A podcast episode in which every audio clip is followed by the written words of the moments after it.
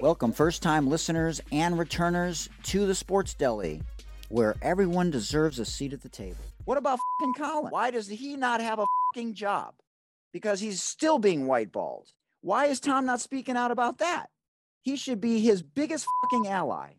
And he hasn't said one fucking thing. A lot of people that have come on this show, I don't know why, they've gotten some good fucking jobs afterwards. Jim Rome in the jungle. It's right here in the sports deli, baby. We got some good ass karma right here. Let's fucking go. I love oh, it. man. I love it. We hope you enjoy today's show, everyone. All right, let's rock and roll. We're so honored to welcome Cheri Kempf, Vice President and Executive Producer for Broadcast Distribution for Athletes Unlimited. But wow, we both have yellow balls Ah, too. Mine says year official one. league. Oh, Yours wow. doesn't say this. You No, it does not. Absolutely not. Hey, but I here's would a love to drop have one ball. of those. Okay. Here's a drop ball. You can go here, and if you and, and you can a let this one come ball. off the end of your fingers, okay. and you'll get a little bit of tail if you're a right-hander, tail right. Or you could go here. This is how I threw it. And I actually turned it over to make it spin down. You know, I grew up playing outside until your parents called you in. I wouldn't change any of it for the world. All of that certainly contributed to me being the athlete that I was, and uh, hopefully to being a contributor as a as a human. To find out more about World Day of Social Justice, Google United Nations and social justice, and it'll be the first link that comes up. She was born in St. Joseph, Missouri, which, in case you were wondering, like I was, where in the hell is St. Joseph, Missouri? it's a couple miles from the Kansas state line and about 54 minutes from Kansas City. She got her undergrad in English from Missouri Western State University, where as a two sport student athlete, like me, she played intercollegiate softball and basketball. Tennis was my second sport, along with basketball. She completed her master's degree in telecommunications and film right near me here at San Diego State University. She loves dogs and cats. She won a World Cup with the U.S. national team in 1992, four years before softball made its Olympic debut. She ran the Club K softball clinic in Tennessee and has been a softball broadcast analyst and producer, as well as commissioner of the National Pro Fastpitch League. She loves traveling, downtime, the grind, and hustle, especially when looking for others when she's hiring. You can find her on Twitter at Cheri Kempf. Kempf is a little tricky. It's not necessarily how it sounds. It's K E M P F, where she has 16,000 followers. Damn. And of course, you can go to Athletes Unlimited at auprosports.com. Uh, and I know we mentioned it earlier, but I do want to shout out the nearly uh, 50,000 people who have lost their lives uh, in Turkey and Syria, as well as uh, those that lost their lives uh, on the campus of Michigan State University. Um, but Cheri, welcome to the podcast. Uh, we're so honored to have you on the 51st anniversary of Title IX, where everyone deserves a seat at the table, especially Cheri Kempf and anyone related to athletes. Thank you very much. I'm tickled to be on here. Yeah, I know you you've been doing this a long time, and uh, you know I I always try and um, you know talk about things that have these intersections. You know, not only between sports and you know necessarily social injustice and equality and leadership, but mental health. And you know when when you're a pioneer uh, and a part of something that's um, the first of its kind, truly uh, innovatively and in so many ways, broadcast wise, uh, it must rejuvenate you and give you a shot in the arm after you know being a professional in multiple spaces you know throughout the years. And so you know i definitely want to get to that part of it because it's exciting for me um, to see something unlike anything we've ever seen in this space before with women's sports. But but what was it like growing up uh, in st joseph missouri with a population of 71602 well, uh, I will tell you, I said this, uh, I said this last year at a um, ceremony in St. Joseph is that I believe I grew up in exactly the right place at exactly the right time with exactly the right people. Um, and referencing my family first, and then just um, that environment that existed in St. Joseph. Uh, I think it was, um, you know, you, there were sports seasons so you mentioned at the top that I actually played two sports in college. And I will say I played a season of tennis. So since you brought it up, but uh, but you know, I grew up, you know, you played basketball and that season started and ended. And then you played softball and that season started and ended. And Right. so we were able to diversify.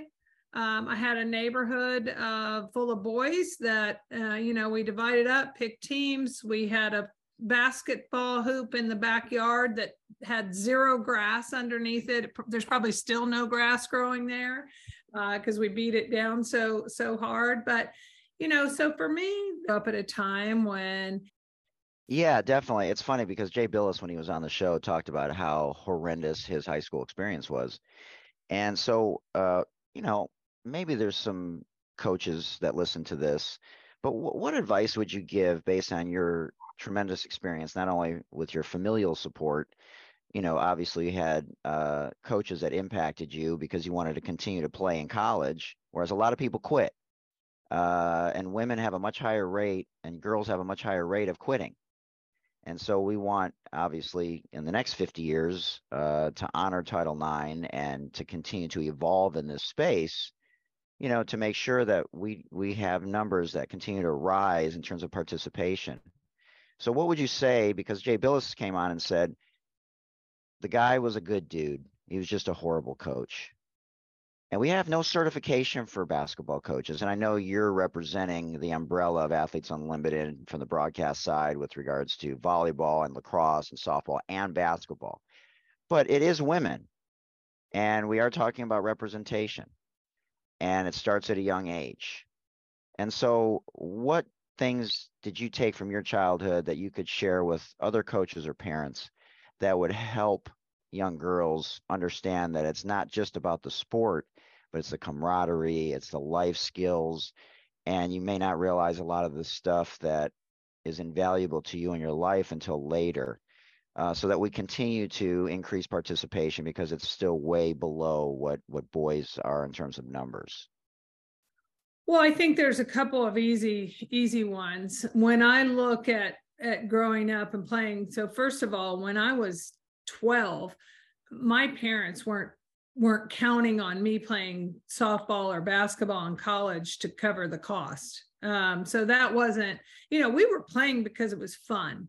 My parents, my grandparents, my family that was watching me were watching me play and were proud of me because it was fun. And it wasn't, uh, this just positioned her better to get more money for college right. or to get now you know you're talking about nil deals and you know a lot of other things i'm sure um, that that parents are interested in but so i would say don't take the fun out of it uh, i i think as as whether you're a male coach or a female coach i think you have to understand that that a lot of times in in women's and girls sports it is about the camaraderie and it is about um, you know having fun besides just being super intense in a sport. So i think um, i think that is an a number one thing to remember because it doesn't matter how talented someone is or how accomplished or how good they are uh, if they're not having fun, they're not going to want to keep doing it. That's just common sense. So I think that, and then I think, um, I think that a lot of times adults sit around and it, with their adult brains and they I, I, learned this when i taught pitching pitching is actually fundamentally a, a simple thing to talk about it's not a simple thing to do but it's a simple thing the mechanics are fairly simple I listened to people talk about pitching. It sounded like they were splitting atoms. I mean, it was, I, I couldn't even follow along, and I had written a book on it. So um, it's, I, I think, keep it simple. Yeah. Uh, you know, I think that I believe in the Harvey Penick uh, Little Red Book of Golf, and that is one thing at a time, not, you know, don't tell somebody 14 things to do. And um, I think you realize even if you're taking the trash out, it's there it is. There's that book. I love it. You have the green one too? The little red book in green. Here it comes. One thing at a time. Blue. All right. There it is. I love it. Very simple. If you haven't read that one, you uh I recommend it to everyone. But but as I was saying is you know, even if you're taking the trash across the driveway, you don't want somebody to tell you every step to make. And if you do, it's it's just going to take the fun. It's just going to sap you. So back to to uh, recommendation A, keep it fun. It's a great point you make because uh, it's a delicate balance because you and I are more old school, and I've talked about this a few times, but not many. There's often a disconnect with an old school coach and micromanaging and do as I say and shut up and dribble versus allowing them to blossom, you know, and find their way and just guide them and be a bridge and be a vessel and nurture them, which is not something that we always talked about in the old days, you know, nurturing the student athlete, right? So, but how was it for you in college, like and during the recruiting process? Were you nurtured? Were you, did they care about you as a person? Or was it just, could you ball? Yeah, it was all about that. It was all about that. I, you know, I think that was that's that is uh, that mentality from that time, mm-hmm. and it was all about just just if you played. I do want to say something about. I want to yeah. kind of tag what you were saying there. You know, again, a lot of times I mentioned people thinking things up in their adult brains. I used to have people. I used to have parents come in, and it was dads always. So I'll just say that, but um, but they would come into a pitching lesson with their 10 year old little adorable daughter who was somewhat talented. And they would say, Cheri, I've been thinking about this and I thought, and, and I'm like, oh my gosh, you know, why are you thinking about, you know, girls softball? You've obviously spent hours on this.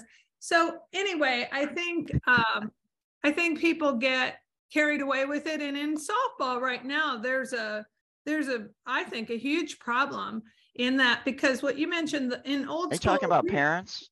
Yeah, yeah, but we might not have been cons- you know the nurturing thing may not have existed but i'll tell you what else didn't exist when i was 13 years old? A coach calling pitches. You your 13 year old catcher was calling the pitches and she was learning how to play softball because she, again reminder alert she is the player the girls are the players. So now you go to any any somewhat serious anything travel, you can probably find it anywhere. There's some there's some person over there that probably has charts and you know piles of information and is feeding you know calling every pitch because they they're fun but what they don't understand is they're right smack dab in the middle of a girls softball game as a you know 35 year old man. And that's, I, I think that's not where you need to be. It's so interesting. I didn't think we were going to go down this road, but I, I think it's really important because I just had a conversation with somebody who said, "Yeah, I think I'm going to have um, uh, summer ball with my team." And my response was because I've pivoted in this space because my club team as a professional basketball skills trainer is only about trying your moves in the summer to see if they work. Mm-hmm. If you don't try, this is actually the Bill Walton philosophy, and I thought he was bananas when he said this at UCLA 35 years ago. He said, when you go play in the summer, shoot every shot, do every move because you won't know if it works if you don't try it in pressure pressure pressure situations. And so I tell my I have to tell my players if you're 0 for 8 from the floor from 3 in the summer, and I do it during the year too, but especially in summer, and you don't shoot the ninth shot, I'm taking you out. Yeah. There's no way that you can build your confidence if you don't try the moves, if you don't understand nuance. There's body language, there's eye contact, you know, there's all kinds of stuff. And to all the coaches out there, please in the fall, spring, summer, the non traditional seasons, please allow your players to evolve and let them fail. Let them try stuff. Well, you, you can't be yeah, you can't be on all the time. There's right. a time to learn. There's a time to Absolutely. learn, and then there's a time for you know where where you're under the gun and you're you're going to test everything. But uh, in in I guess the highest level of competition, if you're in athletics, but you have to have that time where, like you're saying, it it doesn't matter. You just need right. to you need to get fight through the experience. Yeah, absolutely so um, balancing things in college, uh, did you you had a great experience, and then uh, you, did you plan on playing professionally after? You were Uh, D no. two, right? I went when I I was at when I was at Missouri Western, it was NAIA. It was NAIA. Wow. Yeah. Yeah. Yeah. And that's so not to say there's not a lot of D1 level players at, at NAIA, just so everybody understands that, right? There is. Uh, but you chose that probably what? Maybe it was close to home. It was my hometown. Yeah, it was, Yeah, my, it was my hometown. hometown. Yeah. And and so um, you know, I think for me, uh, again, I got to play two sports. Right. I did balance things. If anything suffered, if you had social and sports and school, uh, may have come in. You could interchange the top two. The the third one was always in the same place. But um, but yeah, I, I was able to balance it and enjoy it. And my friends, you know, I I I had plenty of time for everything really. but you represented our country. Man, like I, you know, I'm Jewish, so I've thought about, well, I've tried out three times. I didn't make it every time the Maccabiah games, you know, when I was younger. And so, you know, that's just representing your country, you know, in the, in the Jewish space. But what what's it like? Uh, you know, were you around Jenny? Uh, no, I'm quite a bit older than Jenny. Okay, you don't look it. Thank you. You're welcome. Somebody's called me her mom once, and I was pretty thrilled. I'm like, do we favor?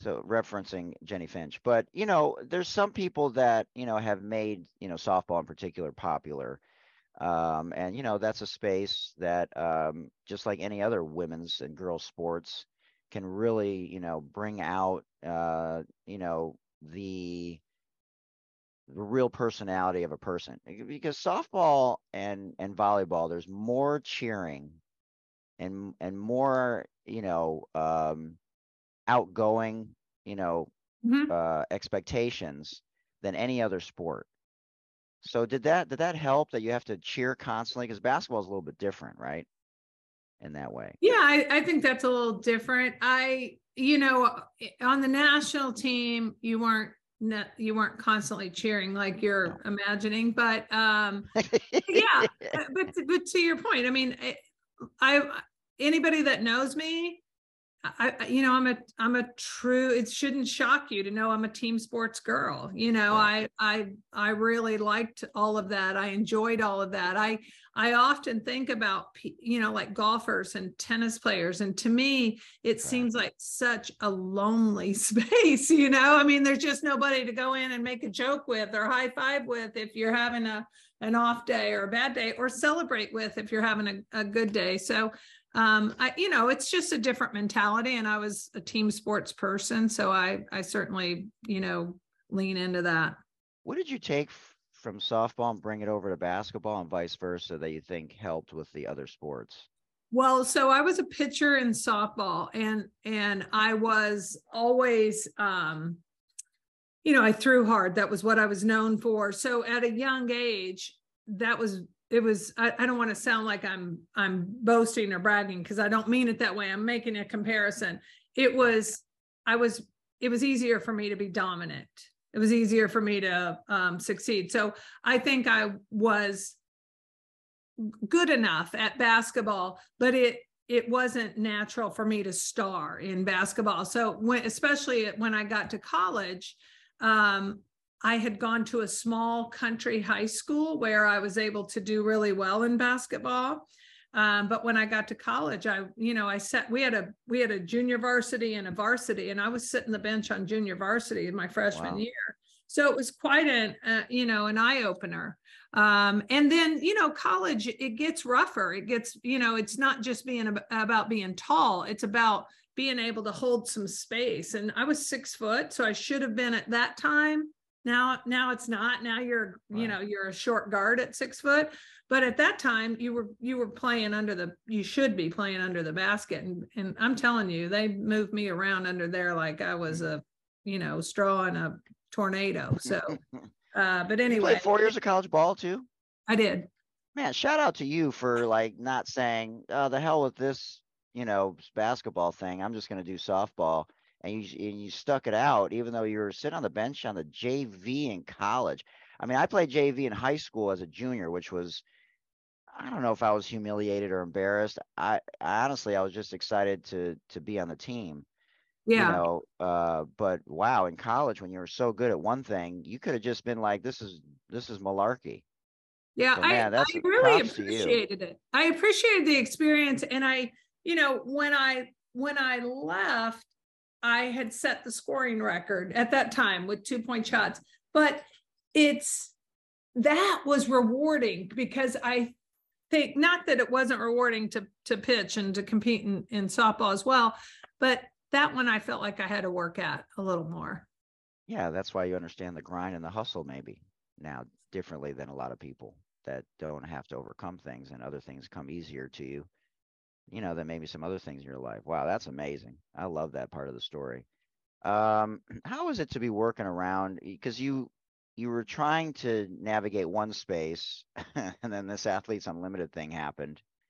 And if there's anything, you know, between uh, you know, your professional career and fast forwarding to where you're at now and you want to you know talk about that and its impact you know um, not only in your life but you know how you're able to help pay it forward now in this space please feel free to share. But you know you, jay bilas talked about this also how you're going down the road thinking you're going to be a lawyer like jay and coach k comes calling.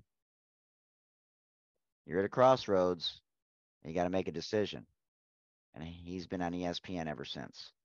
Yeah. you know you've been on espn but what was it like? Uh, how did you feel when you were trying to start something and then all of a sudden athletes unlimited came calling and you're like i don't know about this but i don't know what if i'm what i'm trying to do is working either and you know leap of faith kind of thing Uh, what, what, how was it for you? Ah, well, I will tell you, I there's there have been some moments, and and really, you know, I had a um, seventy thousand square foot training facility that I actually owned Wow. half half of even the structure, and made I made a decision to leave training, private training, after a decade, and and go with ESPN, but it seemed natural to me because I I did really like being on TV and talking about college softball and helping to hopefully helping to grow the game in that way. So it, even though the decisions I think are hard, I think that at least for me there was some clarity too. Like it felt like this is the right place to be. Um, and it, same thing with Athletes Unlimited. I had I had been the commissioner uh, of National Pro Fastpitch for 13 years, and it was a lot of you know. The truth is, it was uphill backwards in a snowstorm. It was it was hard. Uh, that league, um, you know, it was constantly trying to um, make it work. It was que- it was a question from year to year. So for 13 seasons, there was a lot of um, of things that were rewarding in there that it, that we existed. But when uh, John Patricof called me about Athletes Unlimited, you know, he was a breath of fresh air, to be honest. And initially, it wasn't about, you know, they they weren't they didn't even know if they were going to have softball as a sport, and so it was just conversations. It was just talking. I enjoyed talking to him and and hearing that you know that they were going some of the ideas which were very rough at the time Right. but um it never was it, it became hey let me cooperate because right away john was like we don't it's not our goal to compete with the npf it's if we end up going in softball we don't want to wipe people out. We want to be another opportunity for women in this space. And what i knew was we had women that were leaving professional softball because they couldn't afford to play. So if they could play three months in the NPF, and at the end of the NPF, you could go to Athletes Unlimited for five or six weeks and make another $20,000, that was going to put probably put our players in a space that they could keep playing professionally longer. So I was all for it. And we had a cooperative partnership between the league and Athletes Unlimited. And then it kind of just evolved. I mean, COVID hit, uh, athlete, uh, the National Pro Fastpitch League just simply, yeah from a financial standpoint, could not put the testing and everything that was needed in place for that. So it was kind of, it was kind of natural. I'm not going to tell you it was easy and it was a foregone conclusion, but um, but it was certainly, you know, a tremendous opportunity for me. Yeah, shout out to John Patricof, uh, CEO and co-founder of Athletes Unlimited. So tell everyone who have no idea what we're talking about, eh, uh, you know, not only from the standpoint of there's four women's sports, you know, seasonally uh, in one area. Uh, they don't travel, you know, from Dallas to San Diego, you know, and then the uniqueness of the scoring systems. Uh, man, that sure makes it exciting. It's sort of like fantasy, but the team aspect also in a way. Yeah, it's so amazing. hard to believe. Um, I, I should. It's kind of I shouldn't say that, but it's hard to believe how much in, in going against probably the norm and the easy things of looking at how everyone else is doing it and just sort of mimicking that. Yeah. Athletes Unlimited did really flipped it team sports and the competition on its head to some degree and how many things were right you know were just ended up playing out perfectly really and so um, you know i think that if you're looking at Athletes Unlimited, first of all, the co-founders uh, you mentioned John Patricof, who's our CEO, and then Jonathan Soros, um, who is right. a co-founder. And I think that what they did was really look at sports and identifies the things that maybe could be better or um, was it an issue of trying to get more viewership with women without compromising the integrity of each of those respective sports? I think I I don't know that that was ever a driver. I think that the driver was to empower athletes and enable athletes a lot more than they've ever been uh, in professional sports. To uh, create a platform where they could be more than just athletes, where they could have voices and they could be civic leaders and uh, society uh, societal leaders. And that this leagues or the leagues would really empower these women and give or the athletes in general and give them a platform. And i think that was kind of where it all started. And then to take some of the things like you know it, it our sort of hashtag is every moment counts and i think that that can if you hear it a lot you can think it's a cliche but it's not for us it it is kind of the foundation, and that is to make every minute in a competition have a bearing ultimately. So you take these athletes in softball, in our championship season, it's 60 players. They all go to one location. And then they also all go on a leaderboard, one to 60. So no one's ever seen that in team sports. You see that in individual sports, race cars, uh, you know, NASCAR, um, golf, tennis, you see that. But in team sports, you've never seen people broken out of that team um, dynamic. So they all go on the leaderboard and then they score points different ways. And what I think a lot of people thought was going to happen with that leaderboard was that it, it, including the players. When i was first giving pitches to softball players to come in the league hmm. they were really skeptical of this concept. Is it going to be dog eat dog? Is it going to turn us right. against one another? And yeah. that's not why i play softball you know to, to go for myself. But it really doesn't it does the opposite because you get the most points for winning innings and winning games. So I think it had the reverse effect that maybe everyone anticipated. But that leaderboard determines the captains each week.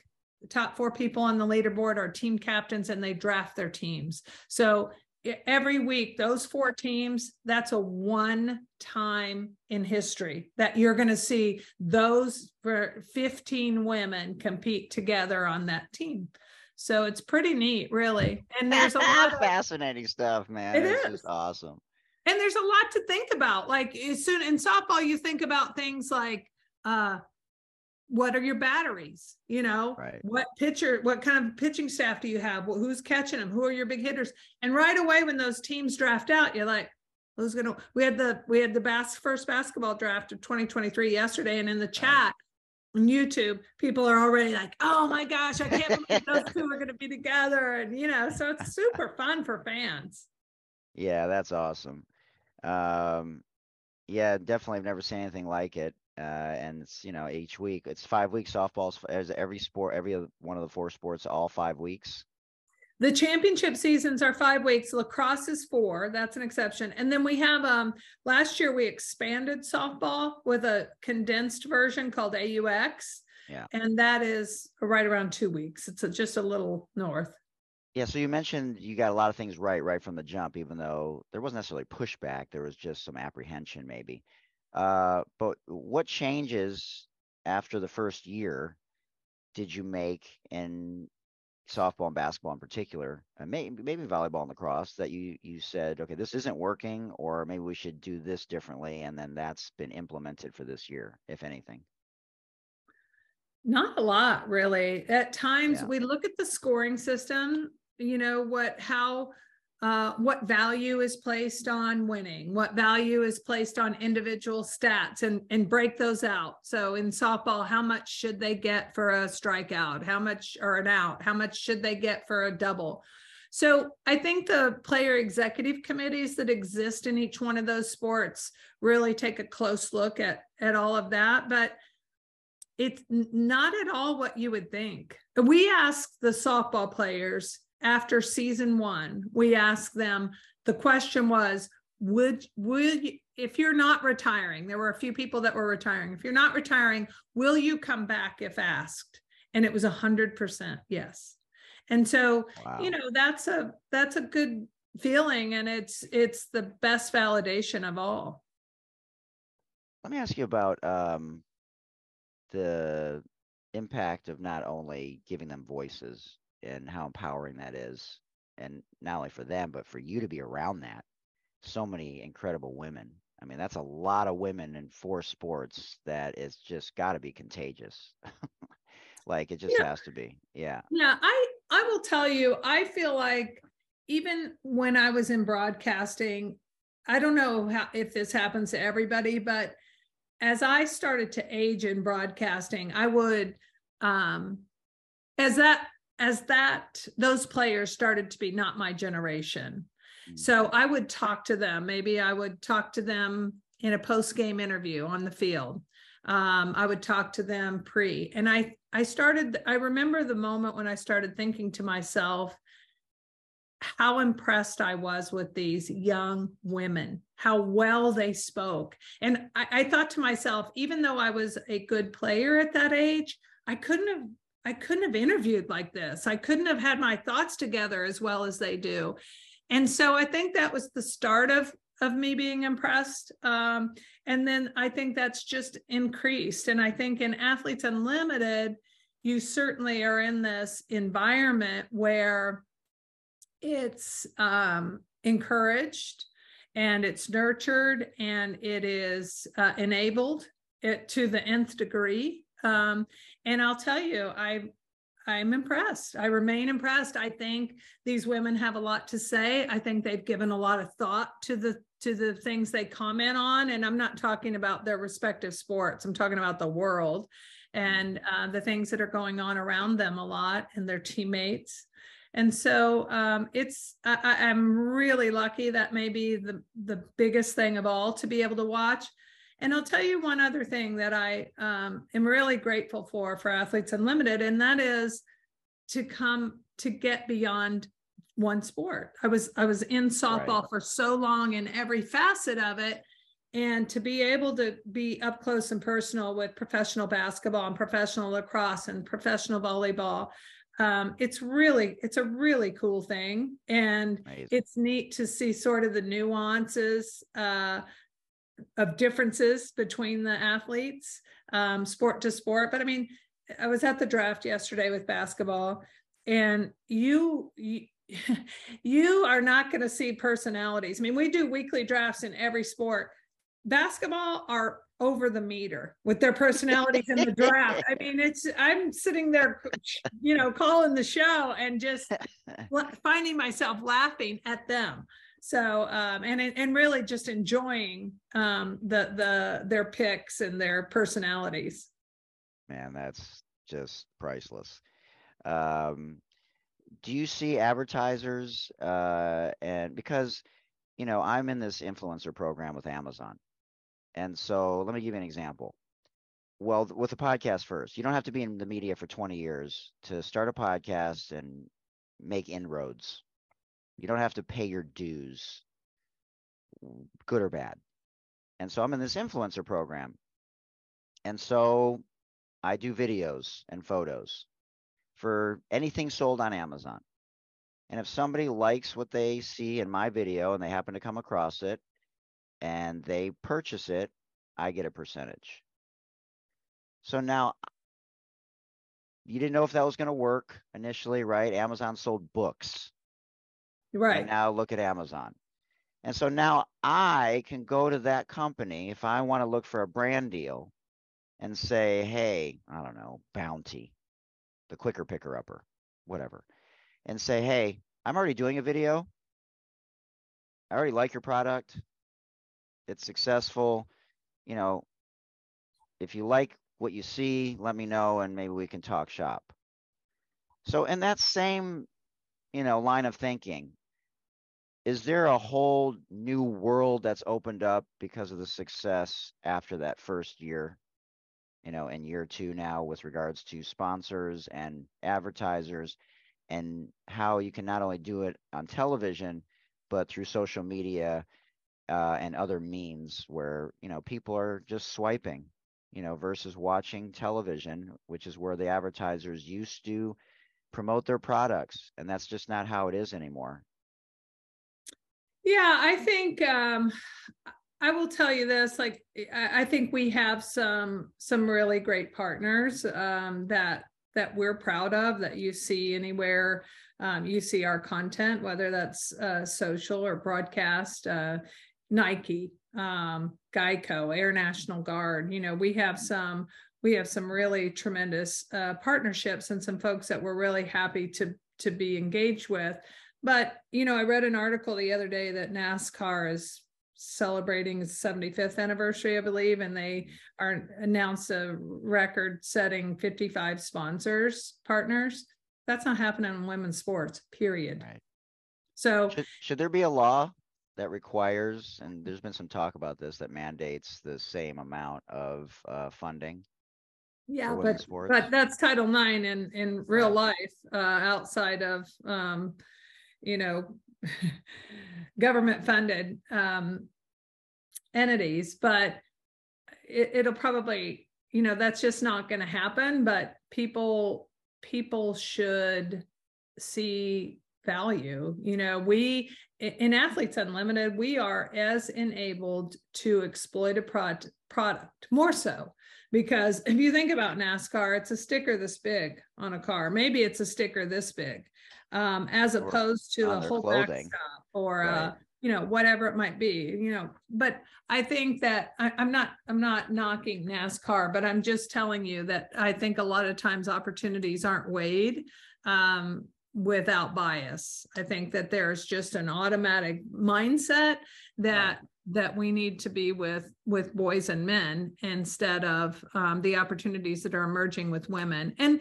listen, that's going to make the difference. That will make the difference. Corporate partnership will determine that women can be full-time professionals and that they can thrive at a sport they're born to play uh, as they should um, as compared to the, their male counterparts and so um, you know i think that's still the hump we have to get over i think you're seeing some really great people spend money in women's sports but not a not a large volume in any way yet Not yet. Man, fascinating conversation. All right, let's get to the uh, fun part, the rapid fire, the this or that uh, portion of the podcast. Anything else you want to fill in? Feel free. On the stage will be yours at the end before we uh, let you go.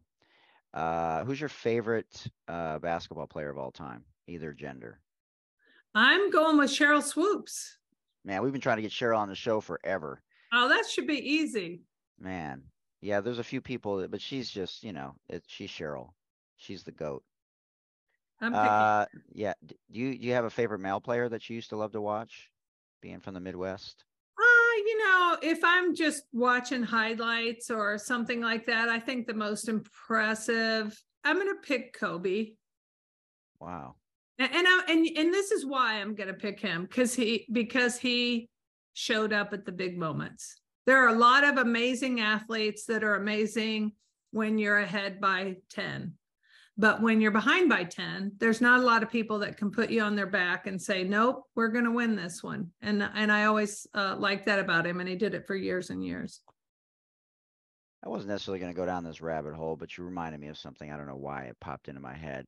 But you look at uh, Megan Rapinoe and Sue Bird, not only as a power couple, but you using their platform, leveraging their platform in a way to speak out about a number of issues. And we've seen women almost always at the forefront. You know, there's Muhammad Ali and there, there's, you know, people on the men's side, obviously Arthur Ashe. And I've been, and if you don't want to go down this rabbit hole, you don't have to, but just the concept of what you guys, like you said, enable and encourage. Uh, you know, you got these white quarterbacks in the NFL who have not leveraged their platform in the most popular sport in, in, in the United States, at least, not in the world, but in the United States, American football. And so, in particular, Tom Brady, Eli Manning, Peyton Manning, uh, Tony Romo, and Troy Aikman. Those guys, and Aaron Rodgers. Those guys I've been uh, super critical of, uh, and they don't have to do one thing, just like anybody else. Not leveraging their platform to talk about equality, and sometimes they will if there's a specific issue like Brittney Griner or something like that, um, or social injustice.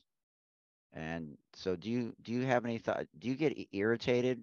Is it something that upsets you when you don't see those white privileged quarterbacks, uh, other than a slogan here or there, not doing what they could, especially for social injustice and women? I do think that some people are better and more and and more natural at Talking just about their even divorce in public. verbalizing a, a cause you know like Right. so i i was kind of i'm kind of trained you won't see me make any really overt statements uh, other than at times try to show support for something and quite frankly that's a product of getting my hand slapped a couple of times as the commissioner of the npf like you know by owners don't take a position. This is you're alienating part of our people. So I, I i'm more of a different generation where i guess uh you had to be careful about that. But i see some of our players who are just outstanding at it. They feel they feel comfortable in that space. They're natural in that space uh, and they're unintimidated by it. And so i think sometimes i would tell you that i think um, people are more comfortable uh, or or not in doing that. And that doesn't necessarily mean that they're lame or weak or um i guess um open well everybody's open for criticism but i don't think it's necessarily a, a shortcoming with them to not say it that's a different opinion than I've heard before, and I appreciate it. And and and people can do things behind closed doors, right? Eileen Hauser, not many people know who she is, and she's done a lot, not only at Nike. Ray Pond did a lot at Nike. Nobody even knows who she is, but the women of the WNBA know who they are. You know, and you could, like you said, be of a different generation and do things behind closed doors and in a different way, just because that's your your comfort zone. But uh, you know, t- to me, it's just it's so frustrating to see those guys. None of them, not one of them. yeah You'd think that one of those six guys at six, well, however many it is, would would be m- more consistent because the only people we really see is JJ Redick, Rex Chapman, you know, some of the, the NBA guys. So, anyways, I I, I just like to talk about it because um, it drives me nuts. It just and like you said, and- and Tom Brady's part of a coalition behind closed doors that he supports yeah a lot of these things, but he doesn't do it publicly. And that's my main issue is like publicly, you can do something thoughtfully and educate people and go outside your comfort zone and use your effing white privilege. Uh, because you and I are of an older generation and, you know, I've always had a big mouth. So this isn't hard for me. But for someone, if it's hard, you know, if it's hard for someone, you know, like you or someone else, um, you know, at what point, like, what would it take for you to say, oh, hell no? Like, I've never spoken out about anything, but there's no way I'm staying silent on this one. Yeah. You know, and why does it get to that point kind of thing, you know? Yeah, I I totally hear it, and I've I've given a lot of thought to it. Uh, actually, because I know how I am, and I know I don't go on Twitter and and make you know major statements every day or every week. So I, but Like but me. again, I hope you know I hope I'm living my life in a way that's that's representative of what I believe and and that I'm treating people fairly and and acting appropriately. But yeah, I think and I, I also think another part of that is, and I, again, I can't speak for those guys, but I can speak for, you know, other people that I've heard talk about it. And that is, you know, you, you have to be ready because whatever, whatever position you take, you're going to get, you're going to get lit up. And that doesn't, you know, you, you also have to be ready to write your statement properly and, um, and, and I guess, you know, hit the right buttons that people want you to hit, or it's, it, you end up um, in a in a tough spot of criticism as well. Yeah, you never had anyone do something ridiculous, not like a streaker like we saw uh, the other day, but like no one say anything really uh, racist or ignorant while you're on a broadcast, and you either had to gloss over it or you know act like nobody heard it or not say anything, or they told you, hey, nothing like that No, in softball. No, Wow, we we really haven't. I've been on a Yeah. couple where they uh where they wanted us to stop talking about uh something that was happening, but it wasn't inappropriate in that way. It was just, Gotcha. hey, let's not talk about, you know, the NCAA ruling here or there, Mhm. something like that. Yeah, appreciate your sentiments. Candy or popcorn at the movies? Popcorn. Do you go to the movies anymore? I haven't been in a while. Wait, butter? I know, just No how butter. it comes, uh, a little bit. A little Trying to control myself here. You look amazing. Oh, th- thank you. It's For those of you watching, for those of you listening, filter. she looks amazing. She's got this beautiful top and her hair's did and she's got the flowers behind her. I don't know what's over her right shoulder. It's a We'll quote of some sort. something. Yeah, that's it's awesome.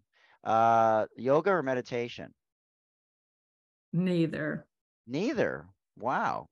Interesting. You never tried it? I probably need them, desperately need them both, but uh, yeah. I teach yoga. Just let me know. We can do a, a different kind of Zoom one I'm day. grossly inflexible. You don't have to be flexible. That's not what it's about. It's it's that about right? Being in looking internally. Okay, but I thought Yeah, you had to do some moves. No, oh heck no. You don't have to do moves. It's just about being in your breath and and being mindful. That's it. Okay, well, I might, I know that probably just saying In that's uncomfortable. my future, I love it. Wait, waffles, pancakes, or French toast?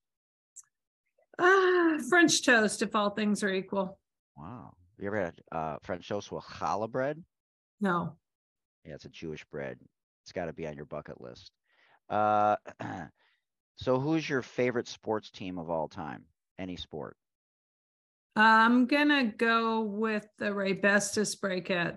Wow. Can you tell people who they are? I'd be quite honest with you. I don't know. So there was a- must be a softball team. Yeah, it was a women's fast pitch team. Um, women's softball was amateur for so long, but when I was Wow. little, that was the pinnacle. So when I was little, there was no Olympics.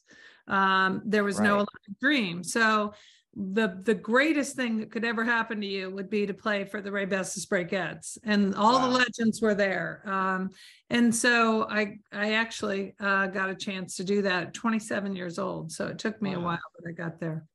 Man, that's amazing. I absolutely love that. Where do you see yourself in five years? Ah, I don't know. Hmm. I don't know. I hope I'm here.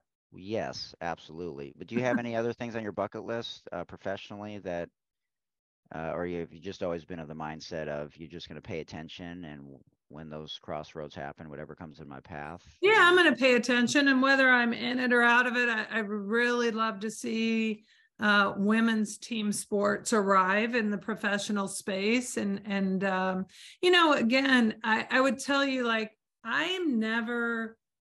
I'm never looking for a handout. I don't ever Yeah. say that you should, that women should have this opportunity because men do.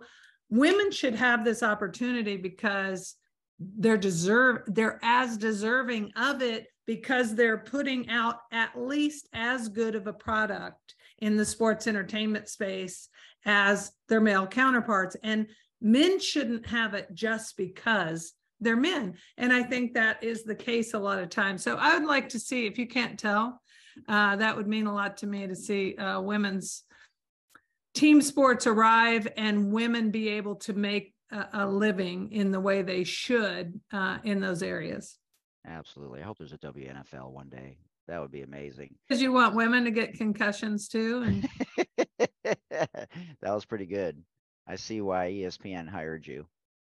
Uh, what was your best pitch? a drop ball by far. So that's where it looks like it's a fastball and then it just drops off the table right at the end. Mhm. How do you hold that? You can hold it um, one of two ways. So Yeah, Like so you with- could hold it with the with the you horseshoe. impressed I got a softball here? I'm very. I wish had Harvey one. Penick's book and I have a softball here today. I have one. Hang on a second. This is a lot easier. She's going to get it for those of you just listening and not watching. This is a lot easier than me showing way. you. Oh, there we go. So it, you can let it roll off. Supinate or of your finger. pronate? Pronate. Pronate. Gotcha. Like a screwball. Yeah, but you come over the top this way. Oh, right. So facing down, like Yeah. like right. So the reverse of what you would do with golf. Interesting. Wow. I've never connected it to golf, so well, golf, you want to bring your except for Harvey down. Penick. That's right, except for Harvey Penick. Do you have a favorite Broadway uh play that you've been to that you that you like? I'm going to tell you that I really like to play called If Then. And I went to see it by myself. I'm such a Broadway nut that I will go by myself. And it starred Idina Menzel, and that's why I went. Wow. But it is a it is a really cool uh, concept about you know when you hit paths in your life. If you had if you had gone to school here, who would you have met who would you have married who would where would you have been or if you went to school here what happened what happened what happened so it was really neat in that way and i saw it again when it came to nashville um, but i still have the soundtrack on on my uh on my playlist and i i loved it As she uh, has the dog over her right shoulder laying down on the dog bed, ladies and gentlemen. I love it. Hi, buddy. We love you. Yeah, we do. Okay, last question. So if you could have five people, there it is. If you could have five people at your dinner table, past or present, dead or alive, who would be at your dinner table? you know it's it's going to be hard for me to populate but here's what i thought yesterday. I saw this picture and i and i'm not really into this question. People say well who would you want to have dinner with? That kind of thing. Um but yesterday i saw this picture and i said definitely her. And it was amelia earhart. Oh, and it was Wow. at think it was at the airport Hmm. at dallas in dallas Hmm. yeah I, i'm positive that it was and and i i thought that so i'm going to give you her that's what i got perfect. I love it. Well, anything else? The stage is yours. Uh, you know, if you want to shout out anything uh, or anything else we didn't cover that you want to let people know that uh, is important that you think can help uh, put a better tool in their toolbox and help them be a better version of themselves. Uh, it's all yours.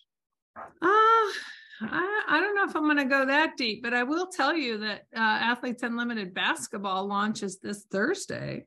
Right. And that's five weeks of basketball, 30 games, and uh, it's in Dallas. It should be fantastic. Every single one of them is airing in at least a couple places most of the time. We just announced the WNBA League Pass. So 25 of the 30 games are on League Pass. And I do want to say this I Yeah. think a lot of times in women's sports, and we experience this constantly in the NPF, uh, we not only experienced adversarial challenges from the outside in being a women's professional sport, but we had adversarial challenges from inside every minute of that league existing. And I think that a lot of times we don't, we talk about it and it's, it's the right thing to say and it sounds good to everybody. Let's hold hands, let's support each other. But people aren't really there. When it boils down to it, they're competitive and they want to, you know, they want to do something different. And a lot of times women's sports cannibalize each other. And that existed in softball for a long time. It will probably exist again. But when we announced this deal with uh, the WNBA League Pass that they would carry 25 of our games. The social outpouring was overwhelming, and Mm. people on their own were saying, so refreshing to see women supporting women truly and to see the WNBA. What a positive move they're making here to carry another league's games on their platform. We're not competing with the WNBA. We're, Right. we're at a completely different time with them. So it makes perfect sense that we would work together. And when you don't have anything, when you don't have anything and one group gets something, why would you split the difference and try to you know really separate the attention that's that's happening? So i think um you know i think that's one of the things that i i absolutely love. It's never lost on me with athletes unlimited. Women supporting women our our players from the other leagues supporting the the players of whatever leagues happening in every way. And i think it's um it's super cool and it's where the world needs to be and so that may sound a little cheesy to say the reflection, but I will tell you, I honestly think Jonathan Soros is was very intentional in in the idea and the move, and John Patricof as well. And I think that's that's what they had in mind. And so it's interesting that that those two men are the ones that are showing us all how to play play well together in women's sports. Well, yeah, it's a phenomenal model. And I think it's going to be talked about uh, not only in professional sports and continue to be a model for future professional sports, but uh, in history books, uh, in sports marketing classes.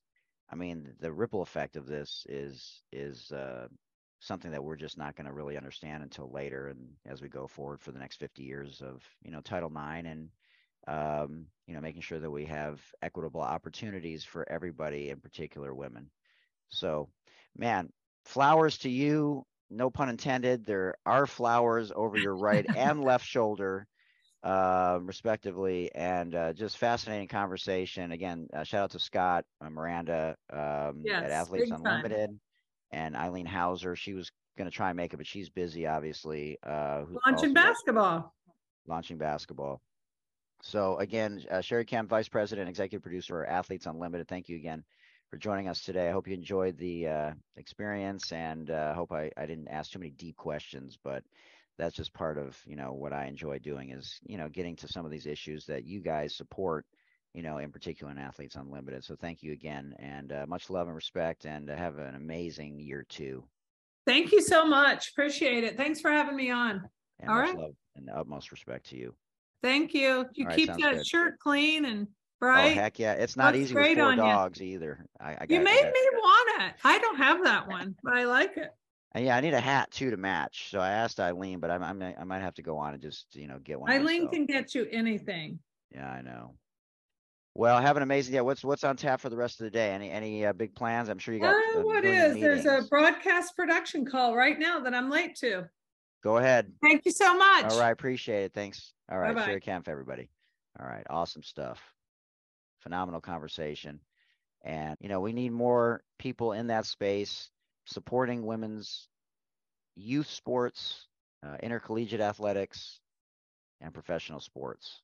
And wow, um, I got to be honest with you, I didn't know the story about uh, League Pass uh, and the WNBA uh, broadcasting um, those games. I I did not see that. I did not come across that. So that's my bad. Uh, but that's that is just beautiful. And talk about the ultimate collaboration. Uh, I just hope that the WNBA gets charter flights uh, for the WNBA players for this upcoming year because uh, anything less is ridiculous. They should not be on any commercial flights ever again. Until next time, thanks for joining us today. Hope you enjoyed it. I hope uh, we added some value to your life and uh, there was some inspiration, motivation, and or education today. And until next time. Thanks again for joining us, everyone. Much love. Here are today's outtakes, everyone. Enjoy. Nice shirt. Thank Uh, you. You know I gotta I gotta represent Cheri. Come on now. Very nice. I'm impressed. Yeah, I gotta get a hat, but I would have wore the Sparty hat today anyways. Uh, you know, in memory of all the people Yeah. lost over there. So It's terrible. Terrible. Yeah, it's a lot different than when we were kids, right? Can't, it's just, it's, it's difficult to even imagine how you go to school and you're not sure if you're gonna be attacked or not.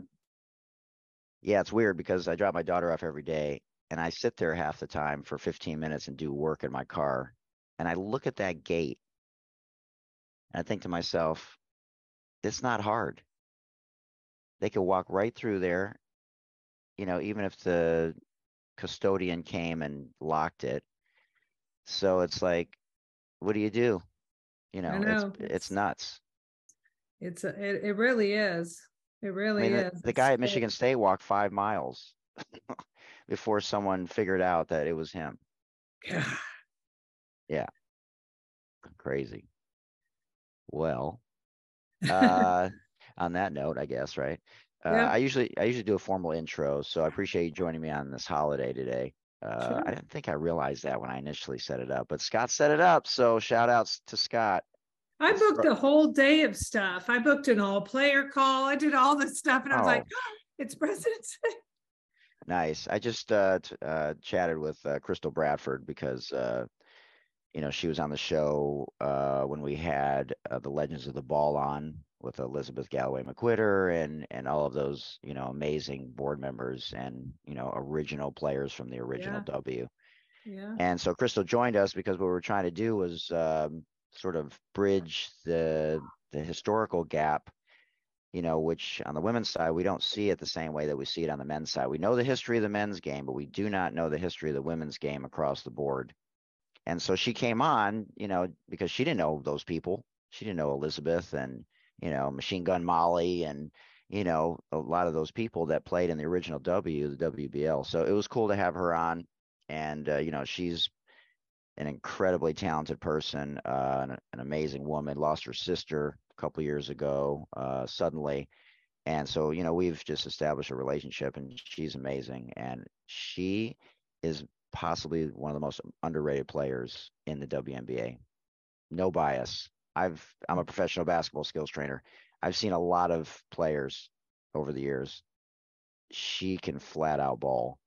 It's funny how that happens sometimes that somebody, uh, I, I, think it's probably, you know, less prevalent than, than other situations, but I, I, it happens in, in all sports where you're like, that person is really good. You just are not noticing her because of whatever, you know, she's blue collar or she's not flashy or she's not in a flashy spot. Oh, heck yeah. Yeah. I mean, I'm sure there's politics like there is in everything, or, you know, the fact that you played at Central Michigan, Yeah, there's that. you know, whatever the case may be. But, um, all right, let me do a formal intro and then we'll, right. we'll chop it up and rock and roll. I'm excited. Uh, how's the, how's the audio sound on your end? It sound okay? Perfect. Yeah, you sound great.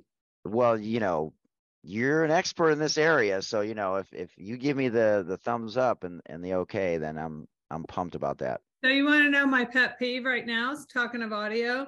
What irritates me and I, my my full transparency is that my nephew is a play-by-play guy for ESPN, but Oh. I cannot stand and this happened on the South Carolina um Ole Miss. Uh no South Carolina you who who they play who was the big game the other day uh Tennessee South Carolina I don't know who was May Who have been was- Tennessee. Yeah. They play a lot But- of big games lately. big game and you can't hear the announcers because they have the crowd so loud. It kills me. Like there's no volume I can turn it up in my living room to hear the announcers clearly. Like, Yeah. That'll drive you nuts. Either that or listening to Bill Walton. oh God, I I can't take that either. No, I'm with you. That guy. Oh, shout out to Bill, man. He's reinvented himself, even though he's uh he went off the other day on something. Did you hear that? He was he was literally going in Doesn't he do that every time? Somebody isn't who he called out a that is a shtick, but he was serious about calling someone a troll. I was like, wow, this is interesting. Yeah. Good old Bill, man. Yeah, Bill went through a lot uh physically, so you know, I'm glad that he's feeling good and Yeah. and a lot of homeless stuff here that he, you know, really uh advocates for and you know, so uh sidebar shout out to Bill Walton. Okay, so let's rock and roll. All right. Let's do it. We're Boy, that was phenomenal. Great job and much love to everyone. Hope you enjoyed it. Thanks for joining us. Remember, Black Lives Matter.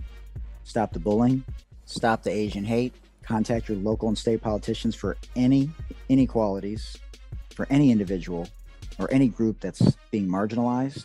Also, everyone, we want to raise awareness for those individuals that are currently imprisoned for non-violent offenses, in particular those with long-term sentences that are disproportionate in particular to those people in the black and brown community.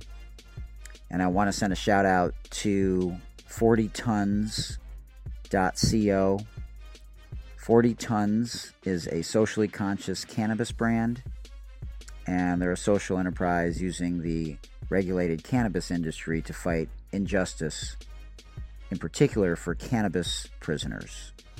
So check them out again at 40, the number 4, the number 0, tons, plural, 40tons.co, because what they're doing in the cannabis space and being a socially conscious company is truly incredible, and uh, they have my full support.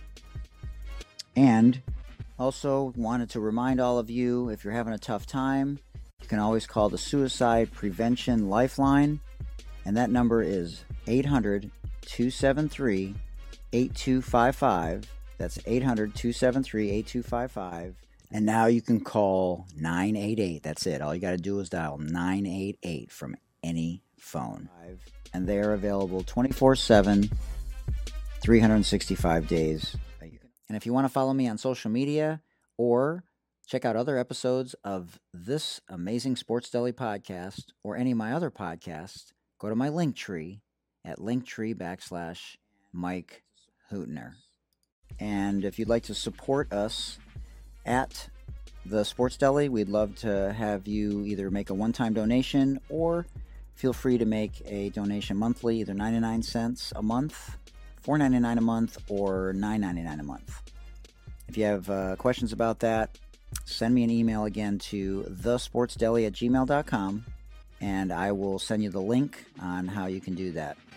Uh, you can also find it at the bottom of every podcast on Spotify or uh, Apple Podcasts. Link at the bottom to support the show please check out our website at thesportsdelipodcast.com. Make sure that we continue the conversations with regards to three strikes and you're out and mandatory minimums, especially people that are in jail for nonviolent offenses. So those things need to change. And remember, gents and ladies, please remember to do your monthly self breast examinations. And remember, guys, this afflicts about 1,500 men annually with about a third of those resulting in death. So we want to make sure that we do our monthly self breast examinations, both men and women.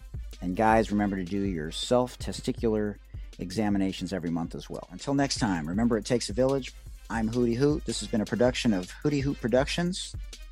Thank you for joining us in the Sports Deli, where everyone deserves a seat at the table. Remember, it takes a village. Much love, everybody.